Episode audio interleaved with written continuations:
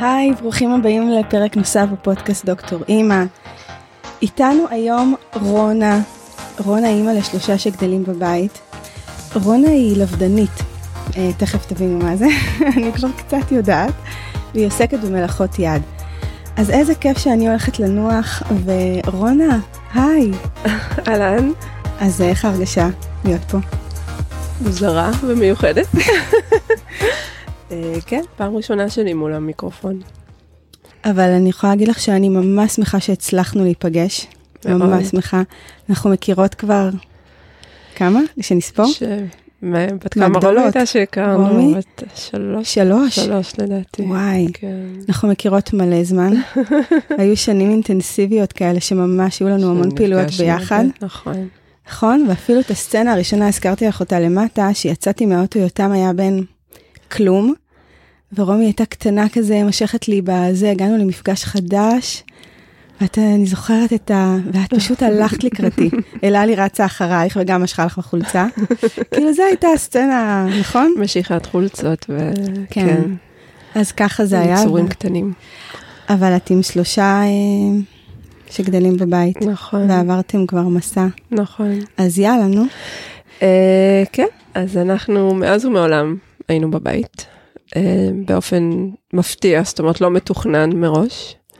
אני בכלל לא ידעתי שאפשר לגדול בבית, שיש דבר כזה שנקרא חינוך ביתי, וגם לא התעסקתי בכלל במה יהיה בעתיד של החינוך, האמת של הילדים, לפני שנולדה מאי. שהיא היום בת 11.5. הייתי מאוד עסוקה כל הרעיון בלידה, אז מאוד התכוננתי אליה, ואיך אני רוצה שהיא תראה וזה, וכל מה שאחרי די תפס אותי בהפתעה. לא יודעת אם בהפתעה, אבל נגיד עצם זה שהיא נולדה וידעה לינוק היטב, היה בשבילי הצלה גדולה, כי הרגשתי שאיזה מזל שהיא יודעת מה היא עושה, כי לי אין מושג מה קורה פה. והייתה איזו תוכנית, כאילו, של, כמו שהיה נראה לי מסביב, שמולידים ילדים, ואחרי זה חוזרים לחיים, כרגיל, אחרי תקופה של חופשת לידה, שהיא לא באמת חופשה, אבל נגיד תקופה. ובאמת גם אני הייתי מתוכננת לחזור למשרה שלי, ניהלתי חנות ספרים, לקחתי חופשה ארוכה מהרגיל, הערכתי לחצי שנה, ותוך כדי הזמן הזה הייתה בבית, שהיה לי לא פשוט, הייתי די לבד, קראתי הרבה, נחשפתי באופן טבעי, וקראתי הרבה חומר על גידול ילדים בכלל באופן טבעי, ועל חינוך ביתי, ואני זוכרת הפעם ראשונה שהחזקתי את הספר, נדמה לי הוא נקרא חינוך ביתי באופן טבעי, ופשוט קראתי אותו בלגימה אחת, וזהו, פשוט התיישב, כאילו, איך שקראתי אותו, ידעתי שזה זה. לא ידעתי על הדבר הזה אף פעם, אבל ככה אני רוצה. אני מבחינתי, הילדים, אני רוצה לגדל את הילדים שלי בעצמי. זהו, התנועה הזאת התחילה משם. אבל אז כשהחזקתי את הספר, את אומרת שזה נשמע לך כמו משהו מאוד הגיוני, נכון? מאוד. פתאום דברים התיישבו לך, אבל זה כבר אז התחושה הייתה שזה משהו נצחי כזה, שככה אני הולכת לגדל את הילדים? כן. זה קטע, כי זה ממש היה משהו שבאמת לא התעסקתי בו ולא הכרתי לפני. באמת לא ידעתי שיש חינוך ביתי בעולם, שילדים גדלים בבית.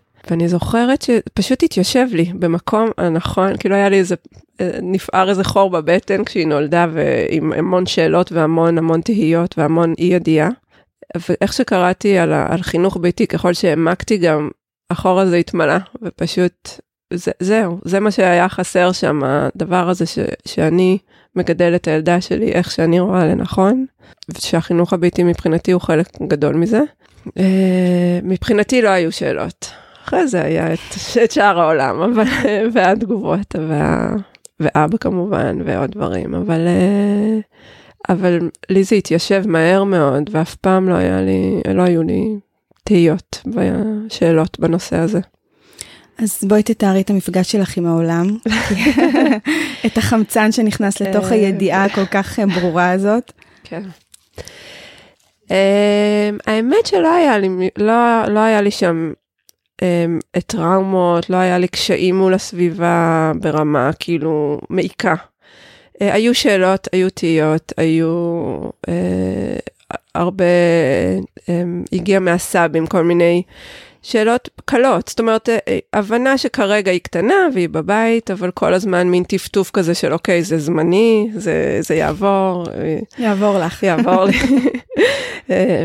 כן, משני הצדדים. והאמת שגם עיקר העניין בשנים הראשונות היה מול גיאורה, בן זוג שלי, שהיו לי, קלטתי איתו, קלטתי שיש לנו פשוט ויכוחים כל הזמן על בית ספר. הוא כבר הבין שאנחנו בבית, בגיל הצעיר, וגם אלה לי נולדה אחרי 2.9, וגם היא כמובן נכנסה לנו ישר לשגרת חיי הבית, וקלטתי שאנחנו נכנסים להמון ויכוחים על מה יהיה כיתה א', לא כיתה א', כן בית ספר, לא בית ספר, לא היה מאוד ברור שהיא הולכת לבית ספר, ולי היה מאוד ברור שאנחנו כבר בכיוון אחר בחיים, של חינוך ביתי. מצאתי את עצמי באמת בוויכוחים איתו, ועד שפשוט יום אחד אמרתי לו, אתה יודע מה? בוא נדבר על זה כשהיא תהיה בת 5 ומשהו, כשזה יהיה רלוונטי, לקראת כיתה א'.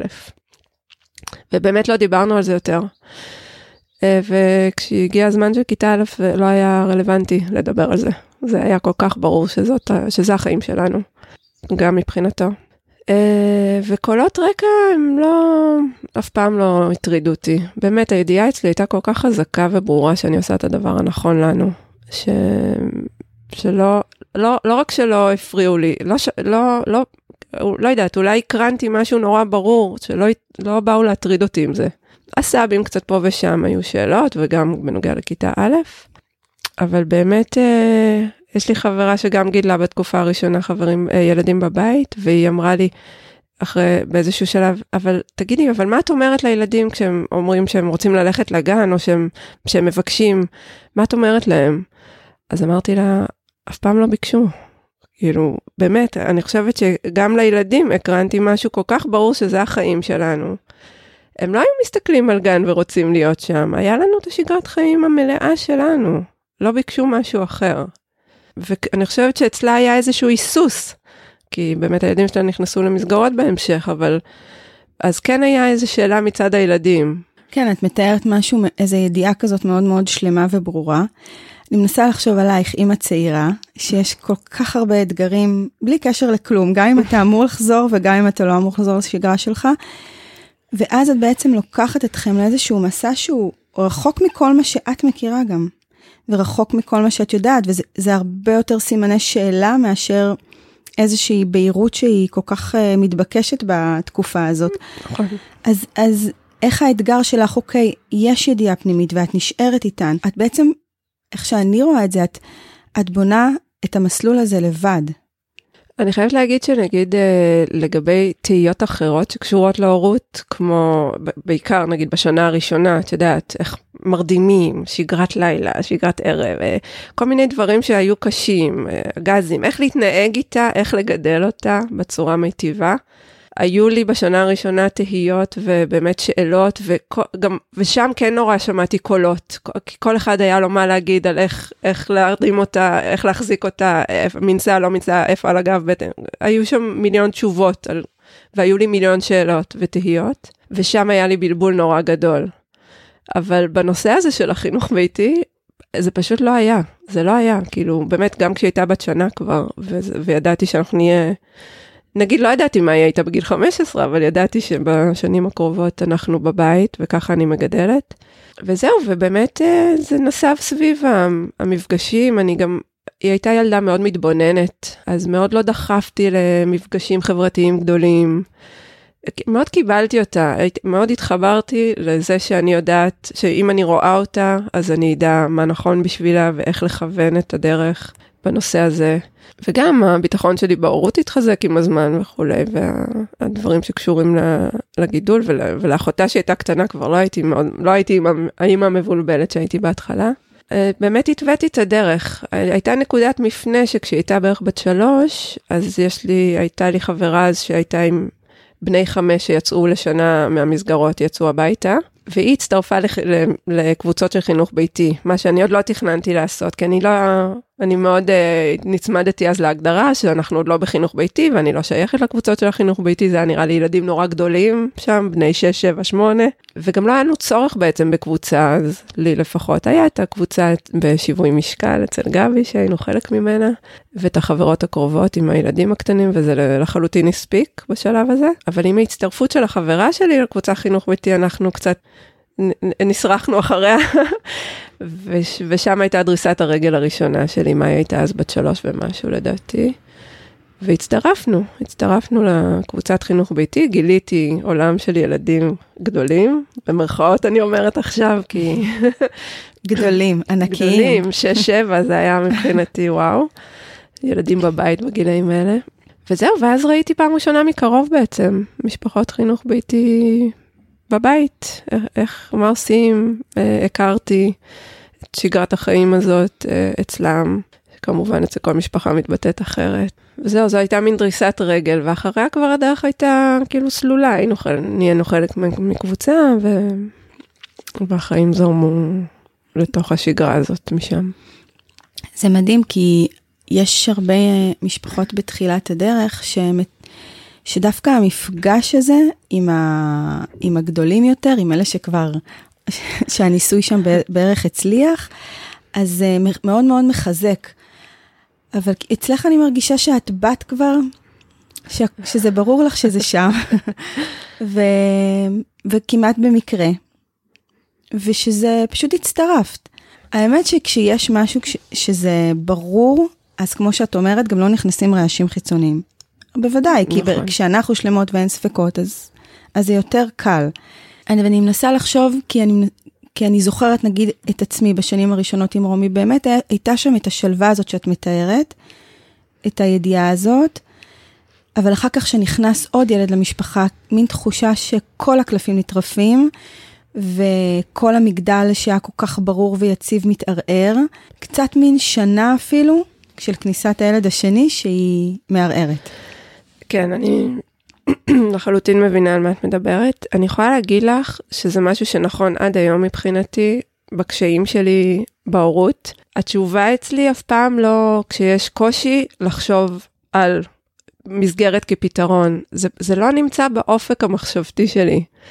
גם לא היה עם הכניסה של אלה לי לאחרינו, ובטח לא של אנדי אחר כך, אבל זאת אומרת, אני רואה את ההורות כמסע לא פשוט, והחינוך ביתי הוא חלק מזה, הוא הבחירה שלי בתוך ההורות, כן? אבל מבחינתי זה המקום הכי בטוח ונכון בשבילי, בתוך ים ההורות הזה שהוא מורכב, קשה, שמח, עצוב, יש בו את מגוון המסע הזה הוא הפכפך. אז החיפוש שלי אחרי תשובות ואחרי פתרונות, הוא אף פעם לא קשור לזה שאנחנו בחינוך ביתי או לא בחינוך ביתי, יש קושי, אז הטיפול הוא בקושי, במסגרת החיים שלנו. והחיים שלנו הם חינוך ביתי, זאת אומרת, אף פעם לא היה לי מחשבה קשה לי עם 2, אז אחת תהיה במסגרת, או שום דבר אף פעם לא הוביל אותי לפתרון, או מחשבה על מסגרת כפתרון. הפתרונות תמיד מבחינתי היו צריכים להימצא בתוך הדרך חיים שלנו, והדרך חיים שלנו היא להיות בבית, אז הפתרונות הם שם. כשאת אומרת את זה ככה זה מאוד, מאוד ברור וגם מאוד הגיוני, כי כאשר יש בעיה בתוך מסגרת, לצורך העניין, אם יש לילד בעיה בבית ספר, האם מישהו יעלה על דעתו להוציא אותו מהבית ספר? אני יכולה לחשוב על כל כך הרבה פתרונות שינסו למצוא בתוך המערכת ולא יסתכלו על משהו אחר. במובן זה נשמע מאוד הגיוני. אז אמרת מקודם על ככה, העלית את זה, וזה גם משהו שבאמת מדובר הרבה על ספקות שבן הזוג מעלה. וזה באמת עושה, זה קטע הדבר הזה, כי את פתאום קולטת, אני זוכרת שהרבה פעמים שיוסי אמר לי, את זוכרת שאת לא חד-הורית? את זוכרת שאני אבא שלהם? אז התחלת ואמרת שכן, לך הדרך הייתה הרבה יותר ברורה, וזאת הגיונית לא יודעת אם להגיד הגיונית, אבל ברורה. נגיד ברורה. ולגיאור היו יותר סימני שאלה, עד כדי שהוא ממש שם את הגבול מבחינתו בבית ספר, ואז גם שם זה התמסמס. את יכולה לתאר את הדרך שעברתם שם? האמת שדיברתי איתו לקראת המפגש איתך, ואמרתי לו בעצם, מה מה... מה, אני יודעת שאת מתעניינת בנושא של האבות במערך הזה. זה עלה באמת ברוב הפודקאסטים שהיו. והוא אמר לי, את יודעת מה? תגידי מה שאת חושבת. אמרתי לו, אתה יודע מה, אני כבר לא בטוחה מה אני חושבת שאני יודעת. כי באמת, אם לומר את האמת, אז החינוך ביתי זה אני. הוא לא שם רגל, והוא גם לא, וזה לא חינוך ביתי של שנינו. זאת אומרת, זה כן מבחינת זה שזה המערך של החיים שלנו, וכמובן שאנחנו אצלנו במשפחה הוא המפרנס מיום שהבנות נולדו, באופן משמעותי, אני לא עבדתי המון שנים, וגם כשעבדתי זה לא, זה היה בעיקר בשביל לצאת לכמה שעות מהבית, ולא מעבר לזה. אז, וזה כמובן היה מדובר בינינו, ומוסכם על שנינו. אחרת זה לא היה קורה, אבל את החינוך ביתי בבית אני עושה, אני מובילה, והוא מסכים לדרך.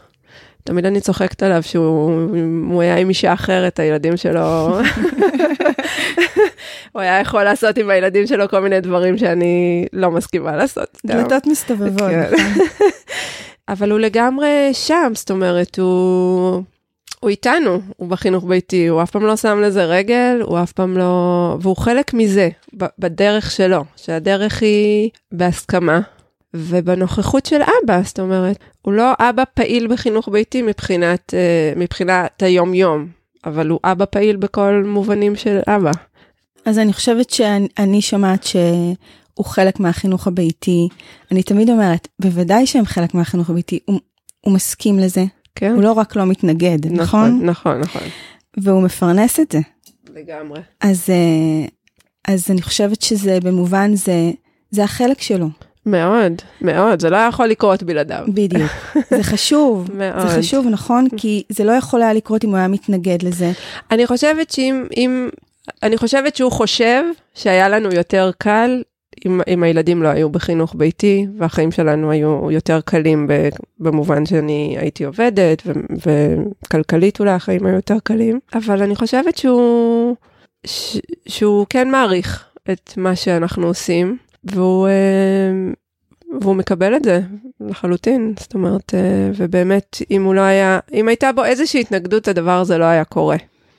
נגיד, הוא יכול להסתכל על הילדים ולהגיד, בתוכו, אם זה מדובר ביניכם, שהוא היה רוצה בשבילה משהו אחר? לא, אני לא חושבת. אני חושבת שהוא מבין שהם מקבלים את המיטב, שהם גדלים בצורה המיטבית בשבילם. אם הבחירה הייתה רק שלו, יכול להיות שהדרך הייתה נראית אחרת. לא יכול להיות. כנראה שהייתה נראית אחרת. החיים היו נראים אחרים. אבל לחלוטין הוא השאיר את הנושא הזה בידיים שלי, עם תמיכה, עם גב, הוא מאפשר את זה. הוא לגמרי מאפשר את הדבר הזה, שיקרה. אחד הדברים שכשאת מדברת, אני ככה חושבת עליהם, זה נכון, כמו שאמרת, שאת לא מוצאת פתרונות מחוץ למערכת הביתית, יש קושי, יש משבר, יש תקופה לא טובה, נולד ילד, לא חשוב מה, אלו החיים שלנו. כן. אני מזהה שאחד הדברים שמעוררים שיח זוגי הורי, זוגי כבר לא ממש רלוונטי, שיח הורי שהוא מאתגר, זה שהתרגום או הפרשנות של הסיטואציה יכולה להיות אחרת בין בני הזוג. לדוגמה, אם יש איזשהו משבר או קושי, אז כמו שטבעי לך למצוא את הפתרון בתוך המערכת הביתית ולראות את זה כחלק אינטגרלי מהחיים, אז הרבה פעמים התשובה מבין הזוג תהיה, קשה לך, תקלי על עצמך, כן. תשלחי. למה את כל כך מתעקשת להחזיק בזה? אם הוא יושב בוהה בסלון, משעמם לו, אם הוא משתולל, משעמם לו. את יודעת, יש משהו בפרשנות הטבעית הזאת לכל אחד מאיתנו שהיא הרבה פעמים מתנגשת. נכון.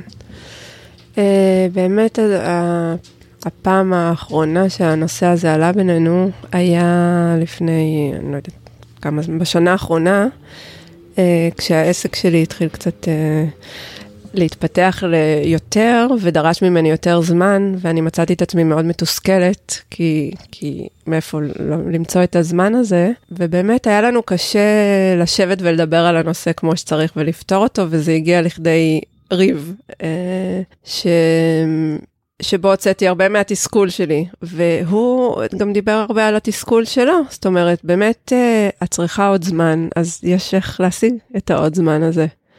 ואני נכנסתי בו, ואמרתי לו חד משמעית, שזה לא אופציה מבחינתי, אני רוצה למצוא את הפתרון, בתוך, כמו לכל בעיה אחרת שיש לנו בחיים, גם מבחינתי, הבעיה הזו, הפתרון שלה, הוא בתוך החיים שלנו, ולא ולשלוח החוצה. וזה התיישב, זאת אומרת, זה ידהד לו. ובאמת אנחנו עברנו איזו מטמורפוזה עם החיים שלנו בשנה, שנתיים האחרונות, סביב זה שאני עובדת יותר וצריכה יותר זמן לעבודה. הוא הבין את זה, זה לא עלה יותר. לא אומר שזה לא יעלה יותר. כי מבחינתו אני חושבת שכן האופציה הזאת היא אופציה. היא מרחפת, נשמע שהיא שם. כן. זה לא עולה הרבה, זה לא יושב כענן מעלינו, אבל כשיש בעיה, והפעם הייתה בעיה מאוד קשה, כי באמת נוצר איזה מצב של תסכול מאוד גדול מצידי, שאני לא מוצאת זמן פניות לדברים שלי, אז הייתה תשובה, ואמרתי לו, מה פתאום, איך? אני נעלבתי. מעליף. אבל כן, זהו, ואני זה אני. אבל היו פעמים שככה לאורך הזמן שהרגשת שאת לא מצליחה לבטא קשיים, כי ברור לך שהתשובה תהיה... תשלחי. אפילו לא תשלחי, אפילו אני זוכרת תשובות כמו, כל כך קשה לך, אז למה? כן. את יודעת, כזה. מולו לא, אבל כן, אני גם ככה לא אחת שמאוד משתפת בקשיים, אבל כן יצא לי, אולי לא כמו, לא דווקא סביב החינוך ביתי, אבל קרה שאימא שלי אמרה לי כשהיו לי תינוקות קטנים, אבל את בחרת לשאת אותם כל היום, שזה קשה, את יודעת, לישון איתם, לזה, דברים שבעיניה נתפסו כקשים ומקשים עליי, וממקום של להקל עליי, אז למה את עושה את זה? עכשיו, אני מבחינתי לא יכולתי אחרת, אני הבנתי מהר מאוד שאיך שאני מגדלת אותם, זה קודם כל כי אני מרגישה שאני לא יכולה אחרת. גם הרגשה פנימית שזה הדבר הנכון והדרך הנכונה, אבל... באמת לא יכולה לעשות את זה אחרת. אז אני סופגת את מה שקשה, ואת מה שלא יודעת, אולי היה אפשר להקל במובן מסוים, אבל זה לא היה מקל עליי. זאת אומרת, מבינה, ההצעות להקלה, שיכולים להציע לי מבחוץ, הן לא מקלות עליי, הן יוצרות, נגיד, לשלוח אותם לאנשהו, או להרדים אותם בצורה אחרת, שלא ישנו לי על הגב, את יודעת, בגילאים מסוימים. מבחינתי זה קשה יותר, כי לרוץ... לא יודעת, לרוץ לחדר, לבדוק כל רגע שהם בסדר, או, אתה, דברים שבאופן טבעי, אני הייתי צריכה את הקרבה, את יודעת. אולי זה היה, זה אני. כן. זה אני, ואני הייתי צריכה את הקרבה הזאת, ומבחינתי זה היה יותר קל.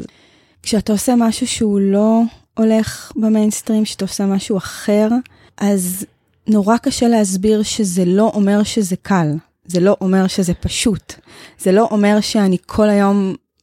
את יודעת, בתוך איזה ענן אשליה ורוד, זה לא אומר, זה אומר שיש שם הכל.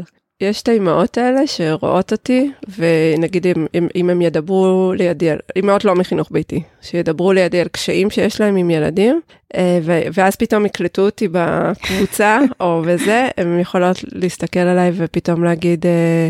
טוב, את אבל עם כל הסבלנות, וזה, כאילו אצלנו הכל, כל היום מהבוקר, אני קמה עושה מדיטציה. ברור, יחד עם הילדים המדיטציה. ברור. ברור. וכל היום זורם לנו על עננים, צמר גפן מתוק.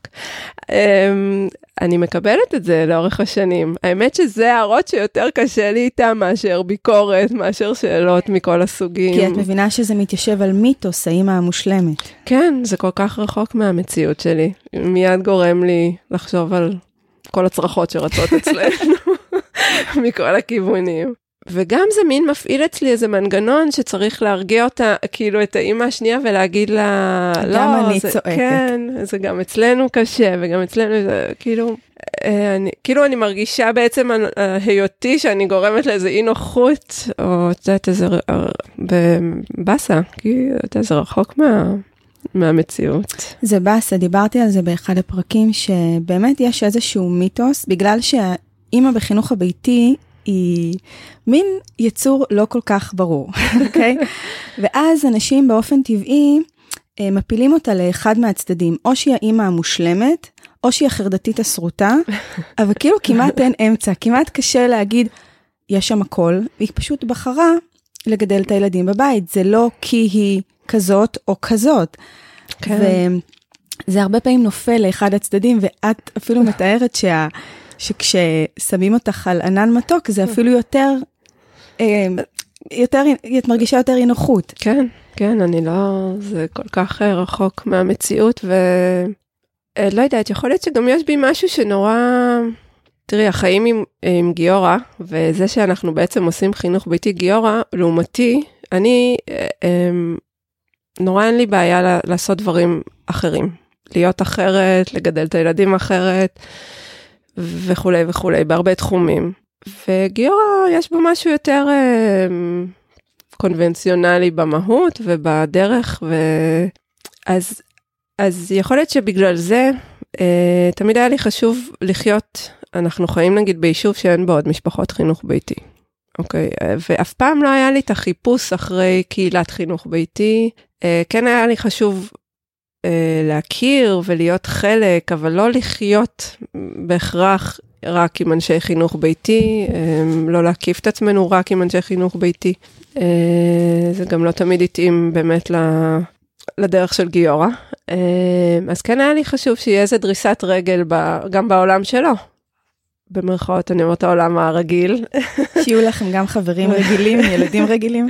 כן, אז זה לאורך השנים תמיד היה, ובאמת הילדים בקשר לאורך השנים עם הרבה ילדים שבמסגרות רגילות ומסגרות מכל הסוגים. וגם יש בי משהו מאוד אנטי-ממסדי, לא יודעת אם קולטים את זה. אנחנו לא נשואים בהתעקשות שלי בנושא, וקבלה של גיאורה.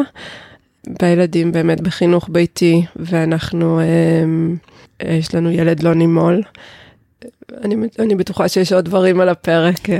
אבל יכולת לראות, נגיד, אם את מסתכלת על העבר שלך, אפילו על הזמן שלך בתוך כתלמידה, או על הדרך שבה גדלת, יכולת לראות שם את הנטייה שלך לא ללכת למקומות כזה, עם הזרם, שברור שככה צריך?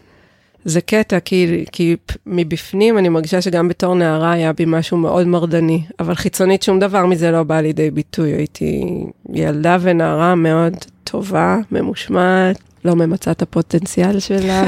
המשפט הזה. זה נורא, זה נורא.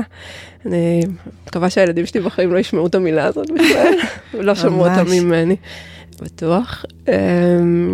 אבל את יודעת, היה בי משהו קצת מורד, נגיד, גילחתי חצי ראש, אבל מתחת, בתור נערה, שזה היה נורא, יודעת, בגיל 14-15, שזה עוד לא היה כזה, לא הלכתי להיות עם הפנקיסטים, אבל נגיד גילחתי חצי ראש, אבל השארתי את כל השיער מעל ארוך, אז הייתי מראה את זה כאילו רק כשהרגשתי בנוח לחשוף את הדבר הזה.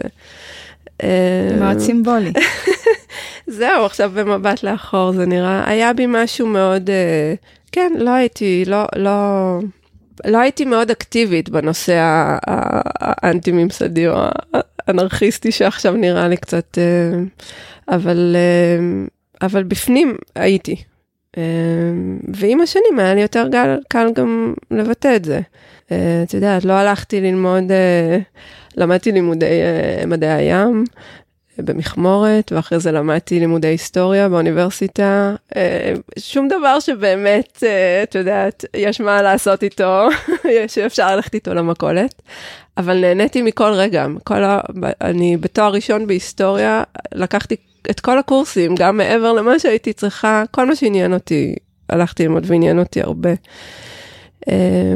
נגיד באוניברסיטה נחשפתי לראשונה לחשיבה ביקורתית, שאז אני חושבת, את יודעת מה יכול להיות, אני חושבת שאני אומרת את זה, אני אומרת, פעם ראשונה אני זוכרת, כשלמדתי קורסים למדתי לקרוא מאמר בצורה ביקורתית, ואני פשוט, אני זוכרת הרגע שאמרתי לעצמי, אלוהים, איך בבית ספר, הרגשתי ברגע אחד, כאילו עבדו עליי 12 שנים. איך לא לימדו אותי להסתכל על טקסט בעיניים ביקורתיות? פשוט כאילו הכילו אותי בכפית מיום שנכנסתי למסגרת ועד שיצאתי משם, ולא הייתה לי מתוך עצמי את ההתבוננות הזאת של לא יצאתי. הייתי כנראה מאוד בתוך המסגרת, אבל מרגע שנחשפתי לזה באוניברסיטה, פשוט המגדל קלפים הזה קרס לתוך עצמו. אני ממש זוכרת הרגע שהרגשתי אכזבה, וממש איזו פגיעה כאילו באינטליגנציה שלי, איזה זלזול בי בתור בן אדם בוגר, בן 10, שיכול ללמוד, כאילו לקרוא טקסטים בביקורתיות ולא לקבל. פתאום היה נראה לי שכל מה שלימדו אותנו בבית ספר, זה לא היה נראה לי, זה האמת, זה נרטיב מכוון של מי שקבע את הדרך הזו. ויכול להיות שמאותו רגע פשוט לא הסכמתי יותר לקבל נרטיבים שבאים מעליי. זה היה שם, זה היה משהו מאוד חזק בשבילי בלימודים האלה. וואו, לא, זה ממש, גם לזהות את הנקודות מפנה. כן. זה עוזר לנו בסיפור שאנחנו מספרים, באמת. נכון, נכון. אבל איכשהו אני מרגישה שדווקא הבחירה בחינוך ביתי אצלך, היא כן מגיעה ממקום שכנראה שאת לא מסכימה להיות כפופה על איזשהו נרטיב קבוע ברור מראש, אבל אין בה משהו מורד. היא מגיעה כל כך מבפנים. זה נכון. שאת לא עושה משהו נגד אף אחד, או את אפילו לא מגדלת אותם בבית, אפילו לא לדעתי, איך שאני תופסת את זה, אפילו לא בגלל שאת חושבת שבית ספר הוא מקום לא מיטבי, אלא, לא, אני טועה? לא, את ממש צודקת. את ממש צודקת. הכוח הפנימי הכי חזק שמניע אותי בבחירה הזאת, היא הרצון שלי לגדל את הילדים. זאת אומרת, גם שהילדים יגדלו בעולם. מבחינתי, את יודעת, אומרים לי הרבה פעמים שאני חיה בבועה, ולא רק עם החינוך ביתי, בעוד נושאים בחיים, אני מאוד לא מחוברת לאקטואליה, נגיד, וזה, אבל... ולכן נפגשנו והתחבקנו בשער, כי גם אני לא ממש... לא עשינו אין המסתה, נגיד. צודקת. זה הדבר היחיד שאנחנו נזכיר בעניין הזה, זה כמו המגולח מאחורה, זה בערך לדבר על זה. זהו, אז באמת... הרצון שלך לגדל אותם. מאוד, זה בא לגמרי מתוך, אני אומרת לך, התחושה הזאת שקראתי על חינוך ביתי, ובאמת אני גם בדרך כלל, אני לא משתמשת... אני משתמשת במושג חינוך ביתי, רק אני יודעת שאנשים שיבינו על מי אנחנו, מה אנחנו, אבל לעצמי, אני אומרת שהילדים שלי גדלים בבית. כי זה המהות של הדבר בעיניי. לא מסגרת בבית, לא לימודים בבית, זאת אומרת, יש כמובן מהכל, אבל הם פשוט חיים. הם חיים, מבחינתי הם חיים את החיים, באמת. הם חיים את החיים, מה שיש לחיים, בתור קטנים, לחיים שלי להציע להם, שזה, אם זה להיסחב איתי למה שאני צריכה לעשות, ואם זה ללכת לפעילויות שמותאמות להם ומתאימות להם, ובגיל יותר גדול, פשוט חיים את החיים שלהם, את יודעת, מאי קמה בבוקר, והיא יכולה לשבת לצייר שעה, והיא יכולה לקרוא שעות, שזה מה שהיא עושה הרבה, והיא יכולה, כאילו היא חופשייה, היא חופשייה לעשות ולבחור הרבה מהזמן, כן? לא, זה לא, שוב, אני יוציא אותנו רגע מהסרטון האופורי הזה, חופש וזה רצים בשדות כל היום, אבל יש שם איזה חופש באמת נורא גדול למצוא, אני חושבת שלא צריך, כאילו, לא צריך לחכות לגיל, אני גיליתי מי אני אולי בשנות ה-20 שלי, ואני חושבת שהילדים שלי יותר יודעים מי הם, יותר... מכירים את עצמם, יותר הולכים לכיוונים שטוב להם בהם, ושמעניינים אותם. מרגישה שהתפקיד שלי הוא לפתוח להם את הדלתות, לחשוף אותם, להכיר אותם, ושיהיו בעולם. הם מבחינתי גדלים בעולם. אז זה כן הכניס אותי לסרט אפורי, אני חייבת להגיד, להודות. אני מנסה לחשוב על החיים שאת מתארת, שהם כל כך הגיוניים מבחינתי, והם מתאימים כמעט למציאות אחרת. כאילו לקחנו או המון שנים אחורה לחיי השבט, או שקפצנו איזה אלוואי, איזה 100 שנה קדימה, וככה אנשים חיים. יש משהו בלחיות ככה, בתוך המציאות הכל כך אחרת שלנו, כל כך מחוספסת, כל כך היא לא, אני רואה את זה שאני מסתובבת איתנו לפעמים, אפילו המרחבים הציבוריים לא מונגשים לילדים, בטח לא בשעות הבוקר. גם מבחינת היכולת החלה של המבוגרים, וגם זה לא נמצא שם אפילו ההיצע של מה לעשות איתם בבוקר. נכון. אז מה שאת מתארת, אני חושבת שזה פשוט דורש עוד הרבה יותר, או התארגנות, או באמת איזו ידיעה פנימית שככה, אבל בוא נגיד שהבחוץ לא מקל על בחירה בחיים מהסוג הזה. נכון. למרות שכשחיים קרוב לטבע זה יותר מקל. אתם חיים קרוב לטבע? כן, עשינו את המעבר לצפון לפני 3.5 שנים. כן, אבל שוב, אני אומרת, זה לא שכל יום אנחנו יוצאים מהבית והולכים למעיין ולטבול בנחל. אבל כן, אתה יודעת, אפילו טיול בוקר אצלנו ביישוב, יכול להימשך 3 שעות, ובכיף, וכל אחד מוצא את עצמו, והם עושים תרגילי נינג'ה בגן שעשועים, ופוגשים קצת אנשים ביישוב, את המבוגרים הבודדים שיש ביישוב, בשעות הבוקר. גם בגילאים האלה, כי זה נשמע לי כמו סרט שאני עברתי אותו בשנים הראשונות איתם, אבל גם עכשיו, עם מאי ואלה לי, הם כבר... כן, לא ברמה יומיומית, אבל כן, כשיש יום יפה. אז כולם יוצאים ביחד. כן, כן. זה כבר לא קורה כמו פעם, שזה היה שגרת היום שלנו, הייתה להיות בחוץ. מכניסים את כולם לעגלול. נכון. ובאמת היום יש גם, את יודעת, יש להם בוקר שהן לומדות עם מורה למתמטיקה, אז יש את הבוקר הזה, ויש בוקר שיש חוג עם עוד ילדים, אז בוקר כזה, אבל כן, הם בגדול,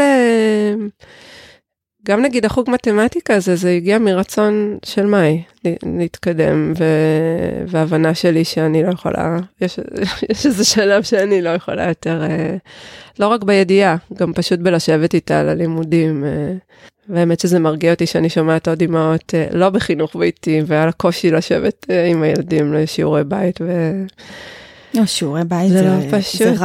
זה רע. אבל אצלכם זה לא שיעורי בית. זה לא שיעורי בית. כמו לשבת ללמוד. נכון, אבל יש, למשל לשבת איתם ולעשות מלאכות, אז זה משהו שבדרך כלל לא מגיע לפיצוצים, כי זה משהו שבאמת כנראה... בנפשך. בנפשי לגמרי.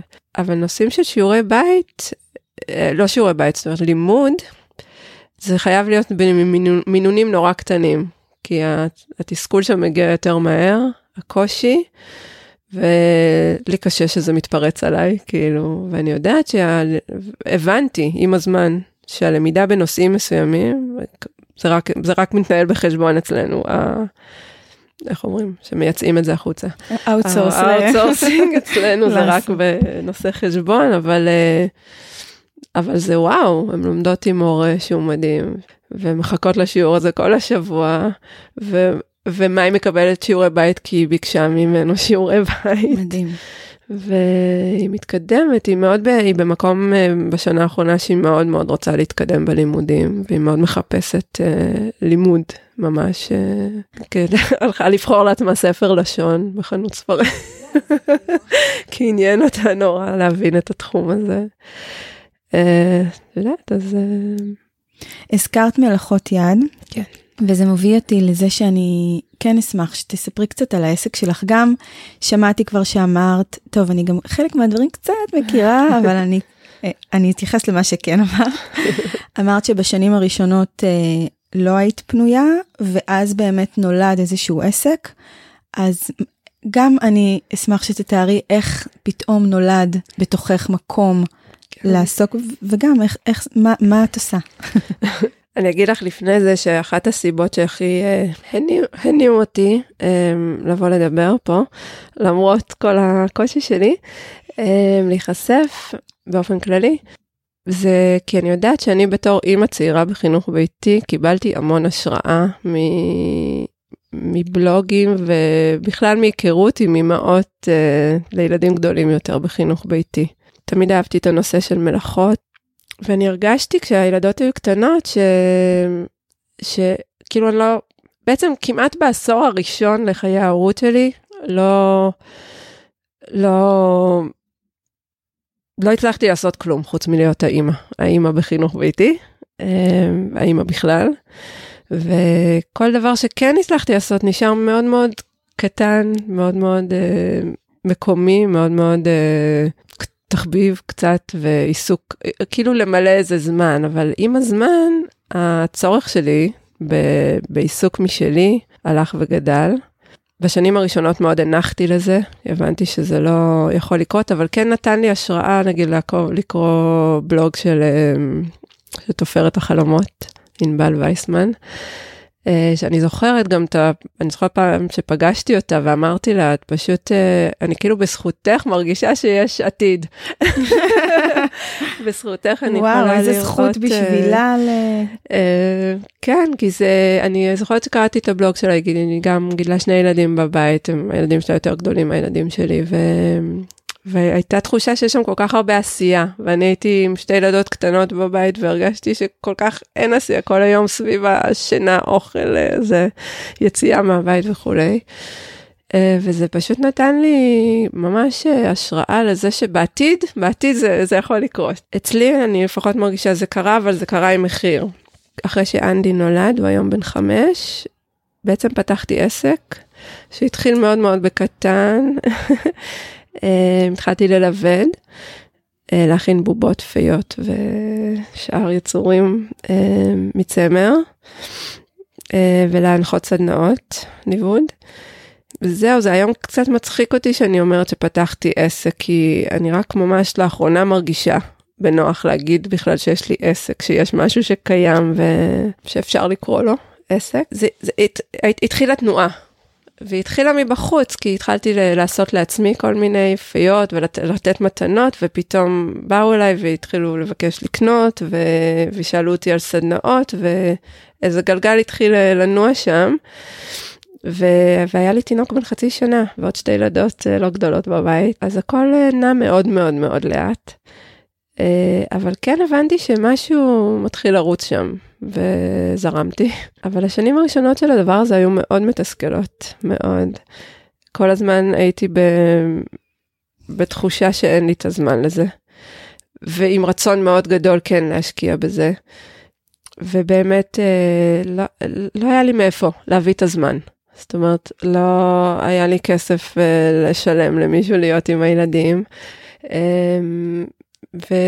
וגם הזמן המועט שהיה עם עזרה מסבים וסבתות, הוא היה מועט.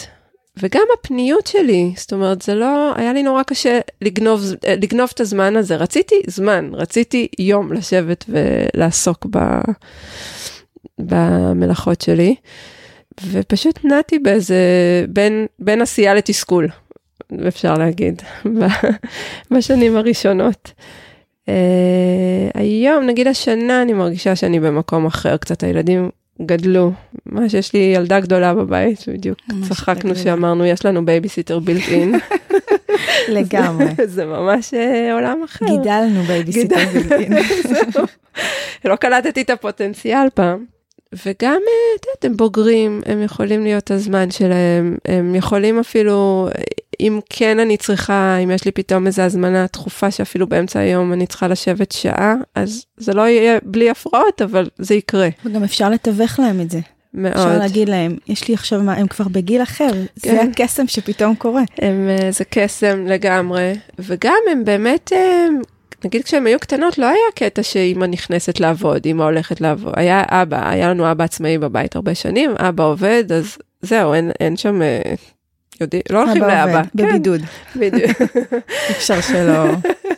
הדלת סגורה וזהו. ולא היה את הדבר הזה עם אמא. עכשיו באיזשהו שלב גם בהורות שלי התחיל להפריע לי, אני לא יודעת איך להגיד, אידיאולוגית, מחשבתית, התחיל להפריע לי שרק אבא עובד. המונח הזה שהילדות מכירות מהבית, שאבא עובד. ואמא, כאילו, אמא לא עובדת. לא עובדת, ברור. זה התחיל להציק לי. אני חושבת שזה חלק ממה שהניע אותי גם לפתוח את העסק, וממש התעקשתי גם על המינוח בבית. עכשיו אמא עובדת. לא אמא הולכת ליצור, או אמא הולכת ללבד, או אמא עובדת. זה נורא מעניין. משהו כביכול התקומם מול המודל שנוצר בבית. נכון, נכון, נכון. גם פחות מול מה שקורה בבית מבחינת החלוקה הזאת שהוא המפרנס ואני עם הילדים, כי זאת הייתה הבחירה שלנו, ובעיקר שלי, ואני התומכת הכי נלהבת של כל אישה תבחר לעשות מה שהיא בוחרת ונכון לה, אבל כן מול אולי המחשבה שאני לא חלק מהפרנס, כאילו משהו לא מספיק יצרני, הרגשתי שאני לא כאילו תורמת... וואי, זה נורא מעניין מה שאת אומרת. כאילו מול הילדים רצית שהם ידעו שאימא עושה עוד דברים חוץ מלהיות אימא? כן. משהו כזה? גם עושה עוד דברים, גם תורמת במובן הכלכלי בבית. זה היה לי חשוב. זה משהו שכאילו מאוד, שפחות התעסקתי בו בשנים הראשונות, אבל התחיל לבעבע בי בשנים שאחרי זה, ולא התאפשר לי. זאת אומרת, אבל אולי באמת בגלל שזה היה לי נורא חשוב כן, של להבין שאימא עובדת, זאת אומרת שאימא חלק מהמערך פה בבית, גם בתחום הזה. זה אולי חלק מהדברים שדחפו אותי גם לעבוד בבית, והיום אני גם עובדת בחוץ, אני עושה חוגים וגם לנשים, גם לילדים, אני ממש יוצאת מהבית לסטודיו, עובדת, עושה סדנאות, והילדים אנדי גדל לתוך עולם שבו אמא עובדת ואבא עובד, ואני אוהבת את זה. ואני יודעת אבל בדיעבד שזה לא התאפשר לי בשנים הראשונות, אני יודעת שיש הרבה פעמים נשים, בעיקר נשים, אולי גם משפחות, מחפשים את הדרך איך לעשות חינוך ביתי בגילאים הצעירים, אז אני יודעת שיש מודלים שעובדים, יש מודלים שבהם גם אמא ואבא יותר חולקים את החינוך הביתי.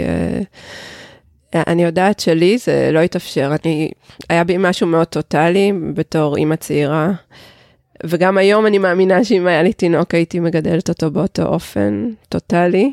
לא שאבא לא יכול להיות חלק מזה, אבל לאבא אין ציצי נגיד, אז פחות. פרט. פחות יכול לעזור בקטע הזה. היה בי משהו שהרגיש נורא נכון שהילדים מאוד קרובים אליי בשנים הראשונות פיזית, מבחינת הנקה, מבחינת השינה. כמובן שיש את הרגעים עם אבא ועם כל אחד אחר, אבל יש משהו, אני הרגשתי מאוד מרכזית בחיים שלהם. לא, את גם אומרת, זה לא שחיפשת פתרונות טובים לילדים, את רצית להיות שם. בדיוק. אז אני יודעת בדיעבד שזה... במודל ואיך שאנחנו גידלנו, איך שאני הרגשתי נכון להיות הורה, לא התאפשר לי עניין של לעבוד בשנים האלה. זאת אומרת, זה היה סביב השעון, לא היה רגע, היום אני נגיד עובדת מ-9-10 בלילה, כשהילדים הולכים לישון, חצות 1 ו-2 זה שעות שאני מכירה היטב, זה שעות שאני מאוד נהנית מהשקט שלי ומהעשייה, וזה השעות הכי פרודוקטיביות שלי, אבל כשהם היו קטנים, זה לא, אין מצב שהייתי ישנה כל כך, זאת אומרת, גם הם היו, את יודעת, קטנים, מתעוררים סביב השעון, אין לי רגע עד שאני יוצאת מהחדר ומתיישבת לעשות משהו, מישהו מתעורר. היום אני יודעת שמ-10 בלילה יש לי שקט, אף ילד לא מתעורר בבית, ולעיתים נדירות, וגם אז יש אבא, אז אין בעיה. אבל כשהם היו קטנים, בלילה זה אימא. זה לא היה יכול לקרות לפני שזה קרה, בחיים שלנו לפחות. יש כל מיני מודלים, אבל באמת המודל הרווח הוא, כשבוחרים לגדל את הילדים בבית, זה שאמא עם הילדים בבית, זה עדיין המודל הרווח. אולי תהיה פה איזו תנועה אחרת.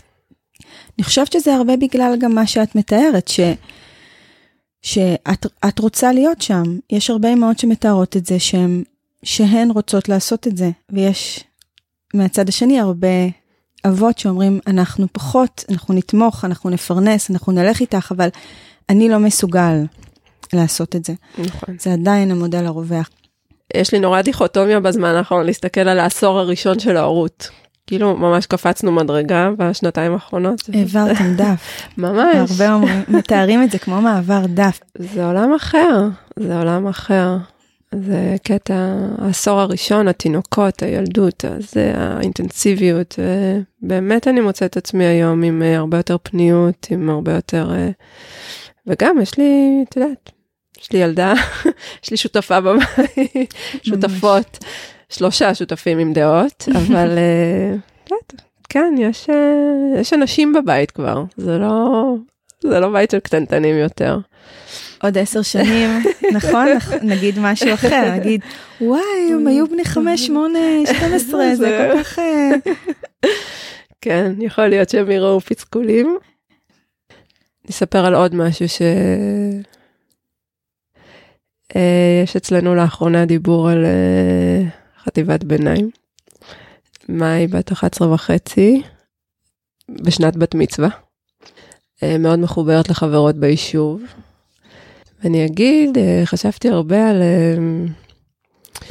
בעצם אחד עוד דבר, שהעסק לא התאפשר קודם ומתאפשר היום, הוא גם היום, זה גובה מחיר. העסק שלי, השנים הראשונות שלו, היה לי הרבה תסכול של הזמן וכו'. היו תקופות שפתאום הרגשתי שאני לא... העסק שלי לא מתנהל כמו שצריך, וגם המשרת, במרכאות משרת אימהות שלי, לא מתנהלת כמו שצריך. אני לא עושה את התפקיד הזה טוב, ולא עושה את זה טוב. היה לי מאוד קשה לנסות לעשות במקביל את שני הדברים. ועם הזמן אני לקחתי צעד אחד אחורה באימהות בחינוך ביתי, מבחינת השקעת הזמן שלי במפגשים החברתיים של הילדים. ואני חושבת שהדבר הזה גבה, אני טיפה מסתכלת בפרספקטיבה קצרה אמנם, של 2 אחרונות נגיד, גבה מחיר בבית, וזה שהחוסר בחברה עכשיו בא לידי ביטוי ברצון להשתלב של מאי, להשתלב בבית ספר חטיבה. אז זה עומד עכשיו על הפרק. איך את מרגישה עם זה?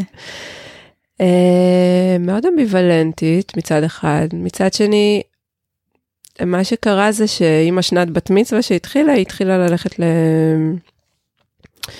להרבה אירועים, היא תמיד, זאת אומרת, היא תמיד הייתה ילדה ביישוב, שהיא בשכבה שלה, כל הבנות, שכבה של חברות טובות כזה, וכולן בבית ספר ביחד, אז תמיד הייתה אאוטסיידרית באיזשהו מובן, אבל הן מקסימות, והן קיבלו אותה מאוד, והייתה, ביישוב היא הייתה מאוד איתן.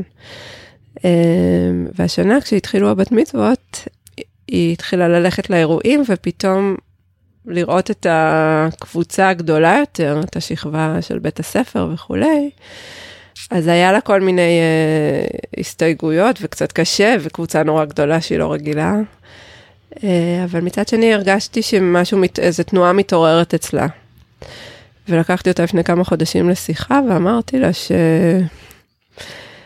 שאומנם... היא אף פעם לא שמעה ממני או מהבית איזשהו, הרבה דיבור על בית ספר באופן כללי או דברים טובים בכלל, אבל שאם יהיו לה מחשבות בכיוון, אז אני לגמרי מוכנה לשמוע את המחשבות שלה ושלא תסתיר, זאת אומרת, אם היא מרגישה שהיא בכיוון, והיא אמרה לי ישר, לא, מה פתאום וזה? אבל אחרי כמה שבועות היא שמעה על בית ספר שהוא קצת אחר בסביבה שלנו, והיא באה לשאול אותי עליו. היא שמעה על חברה אחת שאולי חושבת ללכת לשם, והיא הסתקרנה, היא מאוד הסתקרנה. וזהו, זה מה שאנחנו עוברים עכשיו בשבועות האחרונים, היינו ביום פתוח בבית ספר, והגשנו... תפסים, ממש לאחרונה. עכשיו ההתלבטות שלה, זאת אומרת, זה בית ספר שיש יותר ביקוש מיצא, אז אם היא לא תתקבל לשם, היא רוצה להישאר בבית. כי יש לה את הקרקס שלה, שגם קשה לה לוותר עליו.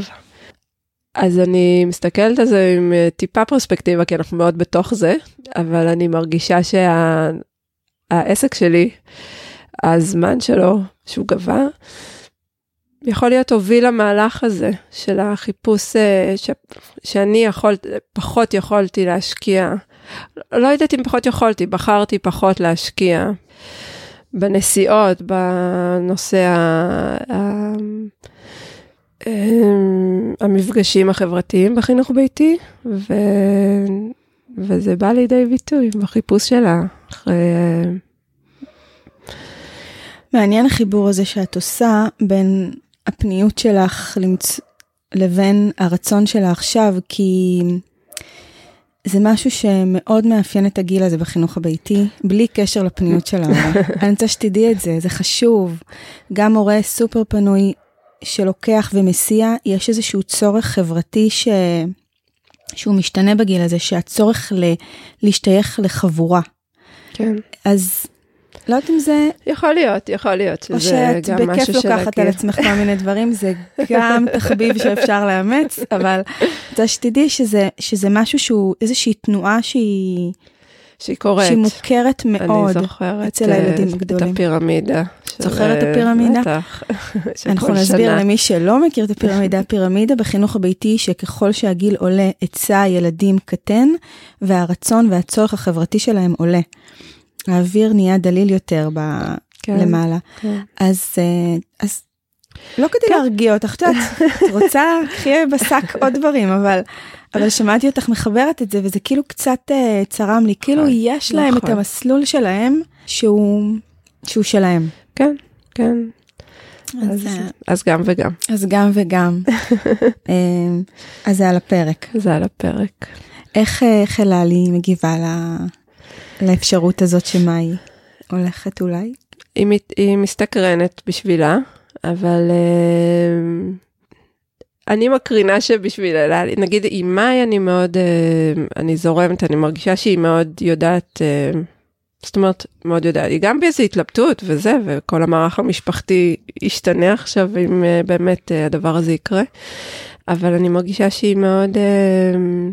איך אני אגיד, זאת אומרת, מודעת לדבר, זאת אומרת, יודעת מה היא מחפשת, ולומדת את הנושא, ומדברת על זה, ואם אלה לי, אני חושבת שהיא עוד לא במקום שיכולה לקבל החלטה כזאת. זאת אומרת, פה אני משאירה באמת למאי, לקבל את ההחלטה לגבי עצמה, ואלה לי עוד לא במקום הזה, מבחינתי, מבחינת גילה יותר צעיר, וגם חוסר ההיכרות שלה באמת היא מערכת. אני חושבת שמאי יש לה חברות שהיא מאוד מבינה מהם כבר על בית ספר, מאוד יודעת מה קורה שם ואיך זה נראה, וגם אם היא לא חוותה את זה, אבל היא יכולה ללמוד על זה. אז אם אלה לי הנושא לא עולה, כאילו מבחינתי זה עוד לא מתאים לדון בזה. היא לא מבקשת ללכת לבית ספר, היא לגמרי שמחה מהפעילויות שיש לה בבית כרגע, אבל באמת כשמאי לא תהיה, המערך היה משפחתי, וזה יקרה כשהיא תהיה בבית ספר, המערך המשפחתי מאוד ישתנה, זאת אומרת, זה משנה. יש לי איזה חשש שתהיה פתאום איזה זליגה. של ילדים שיוצאים מהבית. זליגה לעבר מערכת החינוך. אי אפשר להתעלם מזה, זה לא משהו שאני רוצה שיקרה. בשביל מאי זה מרגיש לי נכון כרגע, באמת אני מרגישה שהיא הצורך החברתי שלה, וגם הצורך שלה בלימודים כאילו ממוסדים, היא רוצה עכשיו איזושהי מערכת, היא רוצה משהו מסודר, היא רוצה להתעסק עם מקצועות שנגיד אנחנו פחות חשופים אליהם בבית, עם כל החששות, ואם יש בה איזה רצון נורא, גם איזה צמאון ליותר, מבחינה לימודית, ומבחינת לימודים מסודרים, כי זה לא שאין אצלנו לימודים, אבל יש אצלנו גם הרבה, זאת אומרת, מתי שנוח, ומתי שמתאים, ומתי שמסתדר בלוז, והיא רוצה משהו יותר ממוסד. טוב, אני חושבת שהפרדוקס לגדל ילדים חופשיים, שיכולים לבדוק ולהכיר את עצמם, זה... הם גדלים להיות, את יודעת, לא תמיד בדיוק מה שאנחנו בטוח, ולא מה שאולי אפילו תכננו עבורם, או אם תכננו, זה לא משנה, אבל כשאתה מגדל ילדים עצמאיים, בחשיבה עצמאית, הכל יכול לקרות. הכל יכול לקרות לגמרי. אם רוצים, יכול להיות... אז זהו, אני כאילו מאוד לא, באמת לא תכננתי עבורה, זה משהו ש... זאת אומרת, תכננתי עבורה שיהיה לה את הדלתות פתוחות. ושהיא תצעד באיזה שביל שנכון לה, לגמרי, כאילו, אז מבחינתי גם, את יודעת, אני יודעת שהיא לא תוותר על העולם של הקרקס, שזה חלק גדול בחיים שלה, גם אם היא תהיה במסגרת, זה חלק מהותי, והיא תמצא את הזמן להשקיע בזה גם, באופנים שיתאימו. אני חושבת עליך כל הכבוד שאת נושמת ומאפשרת לה, ואפילו שיזמת את השיחה, כשראית את הניצוץ הזה. כן, זה היה לי חשוב, כי פתאום ממש, אני, תדעת, הלך רוח בבית הוא... לא שאנחנו כל היום מסתובבים ומדברים רעות על בית ספר, אבל ההלך רוח בבית הוא... אתם לא אוהדים תומכים מאוד. לא, אין לנו שום... אנחנו לא ב... אף פעם לא כיוונתי אותם לשם, לא בטוב ולא... ופתאום אמרתי, אבל רגע, אולי... שלא תהיה עם זה לבד. כן. שהיא משהו עולה מתוכה. בדיוק. חשוב לי שתדע שאני פתוחה לשמוע את זה, וזהו, זרקתי חבל והתפסה אותו. התפסה אותו. עכשיו היא צריכה לטפס. כן, זה לגמרי עכשיו הדרך שלה. ישבנו למלא טפסים עכשיו, וואו. אז יש מצב... יש מצב. יש איזה צומת. כן, כן. נראה, זה יכול עדיין ללכת לכל מיני כיוונים, אבל זה קיים. זה על הפרק. כן. זהו, זה ממש חדש טרי גם, אז אמרתי, התלבטתי. כן. לא, זה גם באמת מאפשר איזושהי התבוננות על תנועה כזאת, שהילדים באמת מגיעים לאיזושהי נקודה, שהם... נכון. הם אנשים, אמרת שיש לך אנשים בבית. נכון, האמת שאני באמת, אני יכולה להגיד לך שחשבתי, אם היית שואלת, לפני 5 שנים עם מחשבות האלה, הרבה פעמים שואלים אותי, אבל אם היית שולחת את הילדים למסגרת, לאיזה מסגרות? תמיד אני אומרת, זה לא רלוונטי לי, אני לא בעניין של מסגרות, זה לא משנה לי עכשיו אנתרופוסופי, דמוקרטי, זה, אני לא בעניין בכלל. אז זו תשובה שאני לא יכולה להגיד, אבל גם בעניין בית ספר, אם היית שואלת אותי, אתה יודעת, הייתי אומרת, אני לא בקטע, גם תמיד ששאלו אותי, מה, הם יהיו תמיד בבית? תמיד אמרתי, והילדים שמעו את זה, זה העניין, שתמיד, ידעתי שהם שומעים שאני אומרת, מבחינתי לתמיד הם בבית, הם יכולים להיות. ורציתי שמה היא תדע שהיא, כשהתחלתי להרגיש עליה, רציתי שהיא תדע שאני אקבל את זה, אני... זה כאילו אני מדבר שהילדה שלי יצאה מהארון. כן, זה סוג של. אבל כן, שאני מוכנה לשמוע, שאנחנו נהיה שם ונתמוך באיזו החלטה שהיא תקבל. איך גיאור מקבל את התנועה הזאת? את יודעת, אנחנו שנינו מאוד תומכים, אבל אני חושבת שהוא ממש מבסוט מהאפשרות. זאת אומרת, גם כי...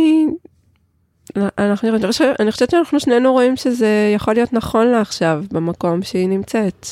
יו, רונה, אני מבחינתי זה שהצלחנו בכלל את המפגש הזה, ושהגעת עם החששות. היה הרבה יותר רגוע ממה שדיברתי.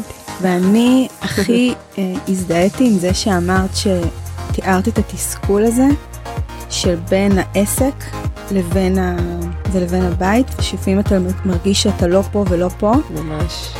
לפעמים אני מתארת את זה שאני אוספת פירורים, לאסוף נקודות. ככה אני... אז אני חייבת להגיד שבאמת השנים הראשונות אצלי בעסק היו מאוד ככה, מאוד, באמת עם המון תסכול. אני מרגישה שעברתי איזה פאזה גם, אתה לקח כמה שנים, כן? העסק שנולד כשאנדי היה בן חצי שנה, או היום אנדי בן 5. אז לקח לזה את הכמה שנים, אבל מבאמת מצב של רוב הזמן תסכול, שאני לא פה ולא פה, וכולם נפגעים, ולעסק אני לא נותנת את תשומת לב שאני רוצה, ובטח לא לילדים, כמו שהייתי ב100% פניות הזו, למקום שאת יודעת, שגם להם זה בסדר, שאני לא פנויה ב100% כבר, למרות שתמיד יש את הצביטה בלב, אם רגע הם צריכים ואני לא יכולה. אבל זה בסדר, זה כבר בסדר, ובאמת העניין הזה שאני יוצאת לעבוד, וזה חשוב לי, והם מסתדרים את כמה שעות האלה שצריך, והם נורא שמחים שאני חוזרת. אז אני חושבת שזה מסר ממש ממש חשוב, במיוחד כמו שאמרת, שיש לך איזה חלק מהמוטיבציה שלך לבוא, זה כן לתת איזושהי פרספקטיבה לאימהות בתחילת הדרך. אז באמת דברים קורים, הם פשוט קורים בקצב אחר ובהסכמה אחרת, ולא הכל ורוד, אמרנו כבר, נכון? אבל לא, מבחינתי את עדיין, אני לא יודעת אם את זה, מבחינתי עדיין סוג של פייה, נורא מתאים לי הדימוי הזה, גם אם שמכירה אותך. נראה לי שאנחנו ממש הצלחנו יפה. נכון. בלי הפרעות, ראית? נכון. גם אני עברתי פה דף. מהממים. הם אמרו לי, אמא, אנחנו יכולים לעלות אם זה דחוף? אז אנחנו סוגרות, ואני אומרת תודה רבה לרונה. תודה, אינבל.